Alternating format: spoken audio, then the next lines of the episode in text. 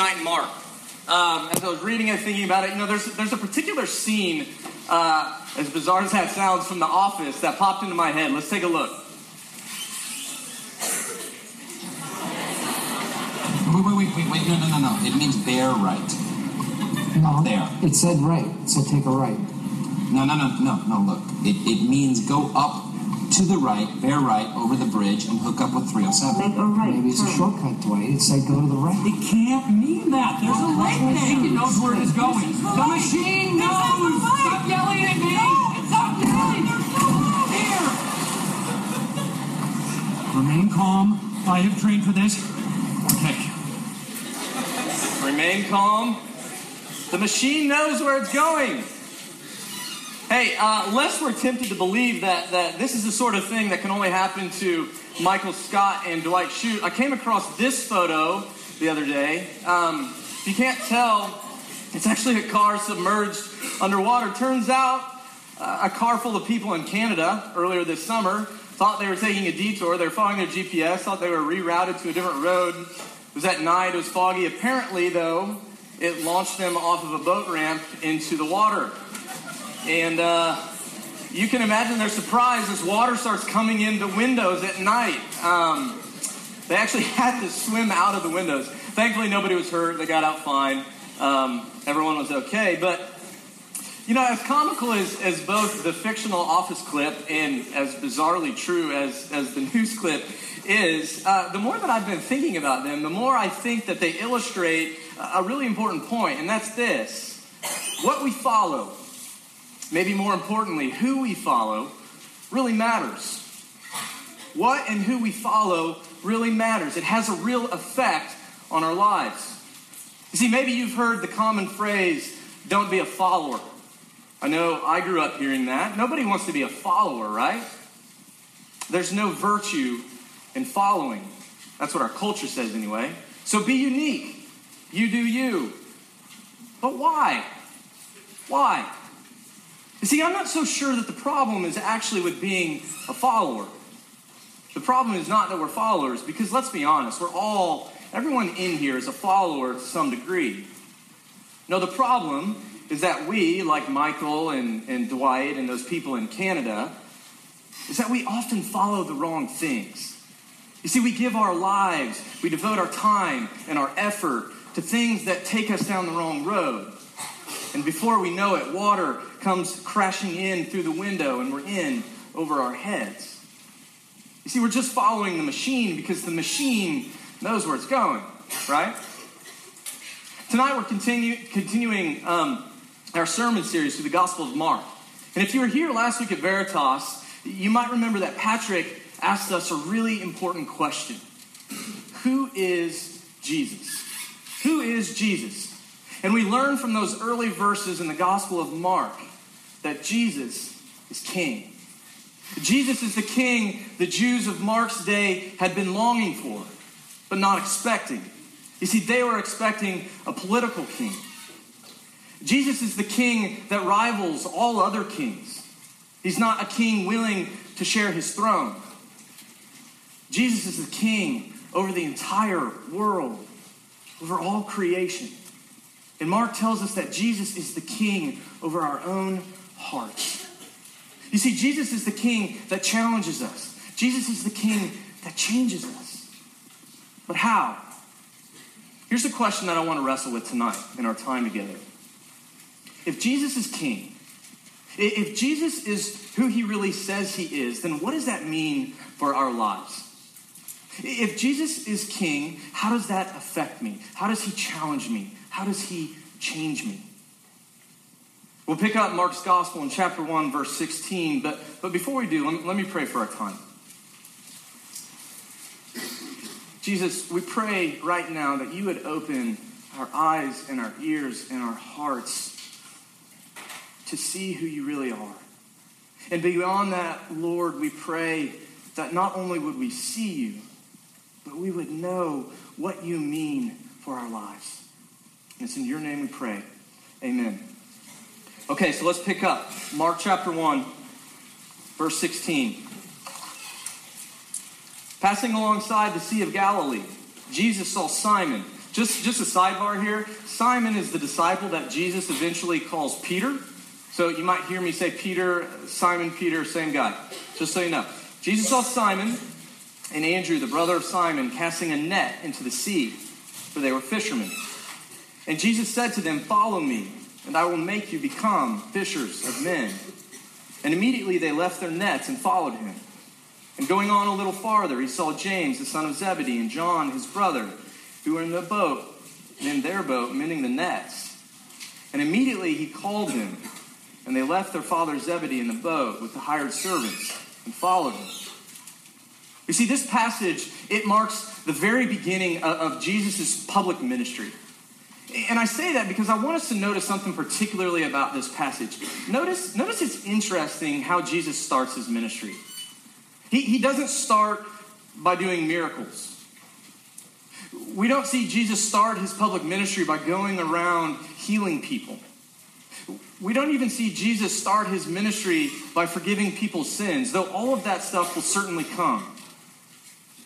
Now, the first thing that we see in Jesus' public ministry is that he is calling everyday people to follow him, to be his disciples.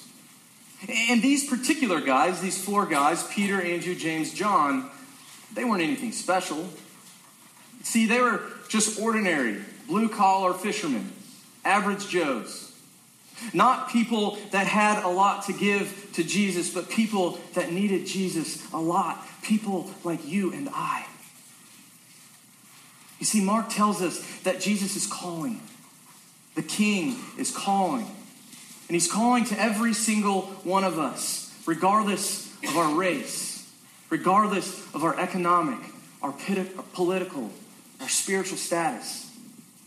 Jesus is calling us.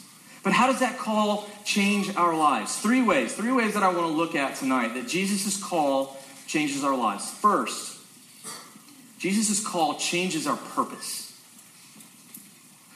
Let me ask you a question. Why are you at Mizzou? Have you ever stopped to actually think about why are you at Mizzou? What's your purpose here? See, we all want to live with a sense of purpose. So, what's yours? You see, my guess is that if I scanned this room right now, I would get a lot of different answers. Some of you in here would probably say that, that my purpose in college is to have fun. These four or five or however many years we're here are all about living it up, enjoying the freedom and flexibility that we have from our family, from our parents, maybe from past relationships. And so we better have as much fun as we can right now because eventually we have to settle down and get serious in the boring old real world. Others of us in here probably see our purpose in college as an opportunity to do everything that we can to build our resume. You see, college is about me and my personal advancement. And so, to that end, we do anything we can, whatever it takes to get to the top, to get the best grades, to get the best internships, to be involved in the best campus organizations. Our purpose in college is to make myself, to make ourselves more marketable for the future. Still, others of us in here believe that, no, my, my purpose in college is, is to find a place where I belong. You see, we, we all want to belong somewhere. And so, for most of us, the easiest place to feel like we belong is amongst relationships that we have. And so, our purpose in college, it, it becomes finding the right group of friends, the right boyfriend, the right girlfriend, the right group of people that will give me popularity, significance, meaning. And when we find them, we invest our time, all of our energy, following them. You see, this, in some sense, is the college machine, right? This is what college is all about having fun, building your resume, finding the perfect friends. Following these, those things just makes sense. The machine knows where it's going, right? Or does it? See, what if, what if the machine is wrong? What if there's actually something more? What if God actually has a bigger purpose for your life than living it up, than personal advancement, finding the perfect friends? What if there's something more? See, I wonder what it would have been like to be those guys, Peter, Andrew, James, and John, that day that they encountered Jesus. See, like I said earlier, as far as we know, they, they were average Joe fishermen, and, and they probably woke up that day thinking like it would be any other ordinary day. They would wake up and they would go to work. After all, why wouldn't it be? You see, but as we read earlier, we know that from the rest of the story that that day that they met Jesus was far from ordinary. It was far from ordinary because the day that they met Jesus was the day that Jesus began to challenge and change everything about them. Look back at Mark 1:17. Jesus says to them, "Follow me, and I will make you become fishers of men." You see, as weird as this might, might seem to us, there's something about Jesus. There's something compelling about the idea of having a relationship with Jesus that caused these guys to drop it all and follow him. What was it? What was it? In 1961, uh, JFK was touring the, um, the, the NASA space station in Cape Canaveral, Florida for the first time. And, and he's walking around um, the, the, the facility and he's talking with people, and he runs into a guy, guy sweeping the floor. And he starts talking to him. He says, Hey, hey, buddy, you know, what do you do here for NASA? And that, that guy kind of turns and he looks at JFK. He says, I'm helping put a man on the moon. You see, that janitor got it. That janitor wasn't just a janitor mopping the floors. See, he had a bigger sense of purpose for his life. He was helping put somebody on the moon. These disciples, they were just a bunch of fishermen until the day they met Jesus. From that day forward, though, Jesus gives them a bigger purpose. Jesus was calling them to invest their life in something bigger than their own life. And that same is true for us. So, what if, what if rather than following the college machine of pleasure and resume building and friendships, you saw college as a time, these however many years in your life, to grow in your love for Jesus and your desire to live for his kingdom. What if you saw your free time not as a time to indulge your own desires, your own self, but as a time to serve others? What if you saw your major, your classwork, your homework, as a way of, of being equipped to faithfully live out your faith in Jesus in a profession, in a career, for the glory of God? What if you saw your fraternity or your sorority as a place to invest, not because of what you can get out of it, but as an opportunity to be a good example of what it means to love and follow Jesus? You see, if we take an honest look at our life, who or what is it that we're following? The machine? Jesus is inviting everybody in this room to follow him. Invest your life in him. Have a relationship with him. And he says when we do that, he changes our purpose in life. So Jesus' call changes our purpose in life, but Jesus' call is a process in our lives. You see, relationships always involve process, right? I mean, we all know that. It takes time, it takes hard work to develop relationships with people. Why then, if that's true, does it seem like these disciples get it so quickly? I mean, look, look again at their responses. Peter and Andrew, Mark 1.18. And immediately they leave their nets and follow him. James and John, Mark 1.20. And immediately Jesus called them and they left their father Zebedee in the boat with the hired servants and followed him. You see, is Mark trying to tell us that our response to Jesus should be just like that? Just a snap of a finger, a light switch. I'm not so sure. I'm not so sure that that's actually what Mark is trying to say. Because what's missing from this passage is something that we actually find in another part of the Bible. We don't have time to look at it tonight. But in the Gospel of John, John tells us that this actually wasn't the first time that these guys had been around Jesus. So they had had several opportunities before to spend time with him, both at a distance, listening to him, hearing him, watching him, but also up close, more personally, asking questions, getting answers. These guys got to know Jesus over time. And as they did, they saw his kingship, they saw his power, they saw his, his beauty, they saw his authority, and they said, We're all in. We're all in. You see, what's important to know about this passage is that Jesus' call to his disciples didn't happen in a vacuum. It happened in the context of something bigger. And the same is true for us. You see, maybe you're here tonight and you've been getting to know Jesus for a while. You've seen his kingship, you've seen his power, you've seen his authority, you've seen the way that Jesus gives you purpose in life. And for you, you're all in. That's great. That's great. But maybe you're here tonight and you're still not sure. You're still not sure what you think about Jesus. You're still not sure is Jesus really worth following? Let me just say, Veritas is a great place for you to be. And I say that because everybody in this room, myself included, we're all in process.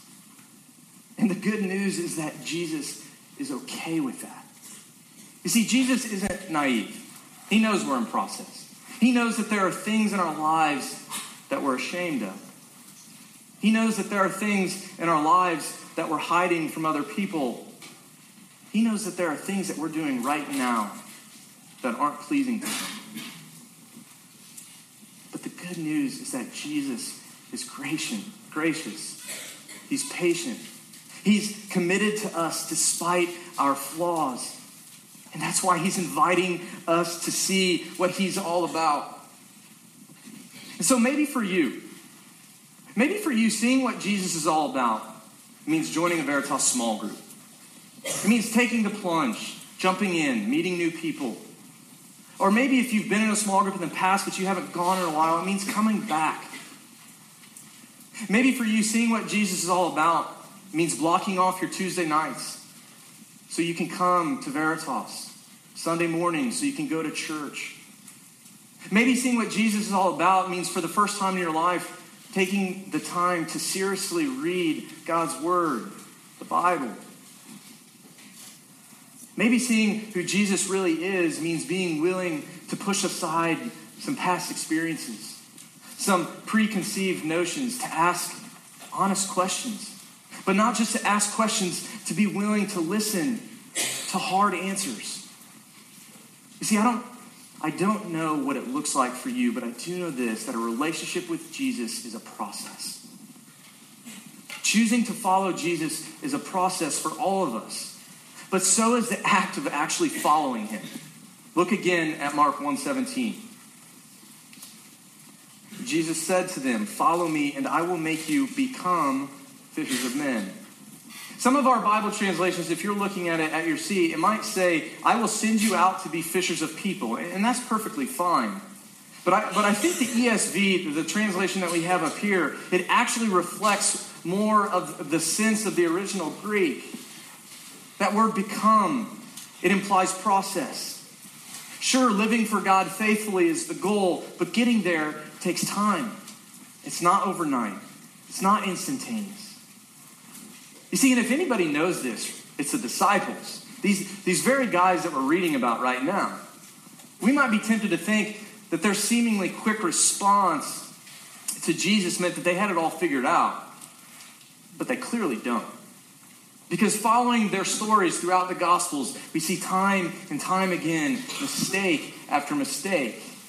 On one point, Jesus is talking to his disciples, and he's talking about what it means to follow him. And he says, you know, following me is going to take sacrifice.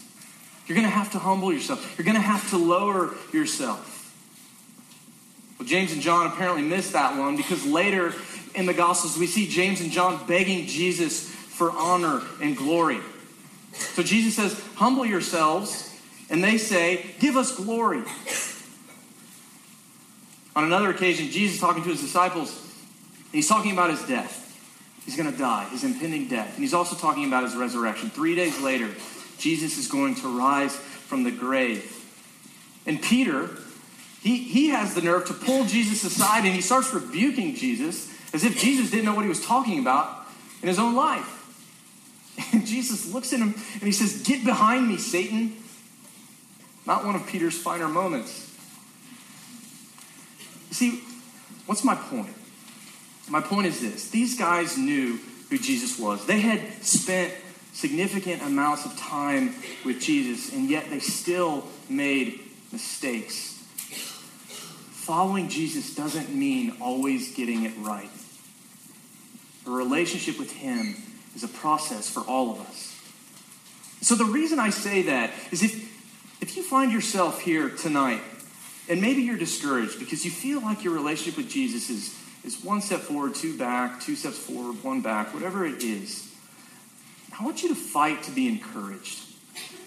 I want you to fight to be encouraged, not because you're taking steps back, but because you're in good company with some of Jesus' closest friends. And so I want you to hear me say that it's okay for us to be in process. But the key is that we keep seeking Jesus. We keep asking that question Who is he? What does he mean for my life? Keep getting to know him. Keep spending time finding out who he really is. Veritas, small groups, the crossing. These are all great places for you guys to go while you're in college to find out who Jesus is and what he means for your life. See, Jesus openly invites us to ask those questions and to seek those answers. Come, follow me, he says. Okay, but here's the deal this isn't always easy. Right? In fact, third point, Jesus' call is costly. Jesus' call is costly. Every relationship, I don't care who you are, involves cost. Mark 1 18 and 20. Again. Yes, again. And immediately, Simon and Andrew left their nets and followed him. Verse 20. And immediately Jesus calls James and John, and they left their father Zebedee in the boat with the hired servants and followed him. Every relationship involves cost. When my wife and I started dating uh, seven ish years ago, I think now, something like that, maybe seven and a half, uh, I, I, thought it was a great idea to ask her on a date two months before she moved to Texas. Um, I, we'd known each other for literally three, four years, worked together for two years, and I waited until two months before she moved, like 10 hours away, to ask her on a date. Um, and, and I remember doing that um, and, and not having a clue where it was going, right? I was interested, thought I'd ask her out. We went out on a date, went out on more dates, and I realized, hey, something's getting serious here. Texas is kind of looming, though. What am I going to do about that? So as I kind of worked myself up to the inevitable question, no, not will you marry me, but hey, Noel, will you stay in Columbia? And by implication, will you not go home? Will you leave your friends that are in Texas? Will you forego your grad program that you're about to start? Basically, will you give up a lot of stuff in your life to be in a relationship with me? Thankfully, I was talking to her this morning and she said, yes, it was all worth it. So um, I have that going for me. Every relationship involves a cost, right? Every relationship involves a cost. And some of those costs are no doubt greater than others. You see, our relationship, I want, I want, to hear, I want you to hear this. Our relationship with Jesus is no different. Following Jesus, it cost Peter and Andrew their career. Leave your nets. They were fishermen. It cost James and John their family. I mean, they literally leave their dad in a boat. I mean, see ya. What? Where are you going? See, Mark's point is not that these things are bad, right? Family, career, good things. And to be sure, these guys fished again. These guys saw their families again. No, the point is not to say those things are bad and that Jesus is calling us away from those things.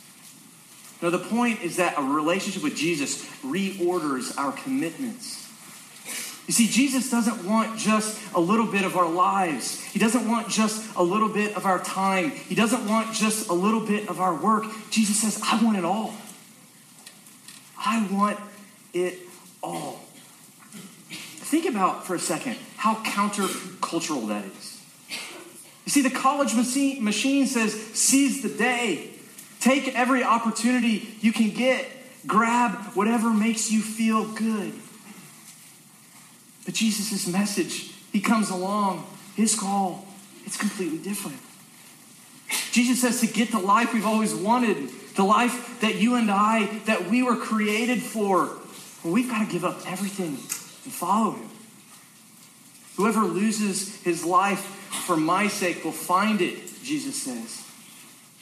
See, following Jesus is costly because it means valuing, it means committing ourselves to him before our experiences, before our friendships, before our resumes.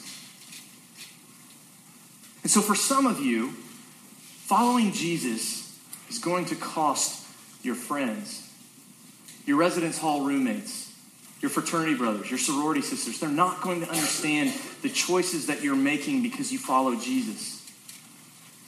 For others of you in here, following Jesus might cost you a relationship, a boyfriend, a girlfriend. Fighting to stay sexually pure while everyone around you indulges in their sexuality is going to be eternal. Following Jesus will cost some of you a relationship with a parent or a family member who disagrees with what you believe. For some of you, it's going to cost your pride. It's going to cost your image, maybe even amongst your classmates, your professors, as they publicly mock you. For some of you, following Jesus is going to cost you your expectations of what you thought your life would always be like. That's hard. Following Jesus is costly. And so, as the music team comes back up, let me just say this. I'll, I'll be honest. I don't know what it's going to cost you specifically to follow Jesus. I don't know. I don't know what it will cost you specifically to follow Jesus. But I do know this. Whatever it costs you to be with Jesus, whatever it costs you to be with Jesus is nothing. Is nothing in comparison with what it costs Jesus to be with you. You see, Jesus calls his disciples to leave their father and mother to follow him. Jesus had already left his own father and mother. And later in the Gospels, Jesus is ripped from the cross, from his father's presence as he lies there dying. Jesus calls his followers to be all in, to be totally committed. And the reason Jesus can ask total commitment from us is because Jesus is totally committed to us. Jesus can ask us to give our lives to him because Jesus has already given his life for us. You see, Jesus' call in our life, following Jesus' call in our life, is not about following a bunch of rules. It's not about following good advice. It's about following a gracious king. It's about following a king who calls us into a relationship with him a king who is willing to do whatever it takes to rescue us from the grip of sin and to reconcile all things to himself. You see, Mark tells us the king is calling. And at, at some point, every one of us in this room, we've got to answer the question. We have to answer his question Will you drop your nets and follow me? You see, Jesus is asking that question of every single one of us. Will you drop your nets? Will you drop your image? Will you drop your pride? Will you drop your friends, your experiences, your autonomy, your money? Will you drop your life for me? Will you drop it all and follow me? That's what Jesus says. Because if you do, he says, I will give you purpose. I will give you meaning. I'm calling you into the unknown, I know, but I want you to know that I will walk through it all with you, step by step, every step of the way. You see, in losing your life, you will find a far better life in me. But make no mistake, it will certainly be costly, Jesus says. I'm going to challenge you. I'm going to change a lot about who you are. But I can guarantee you this both in this life, but for all eternity, it will all be worth it. Come, follow me.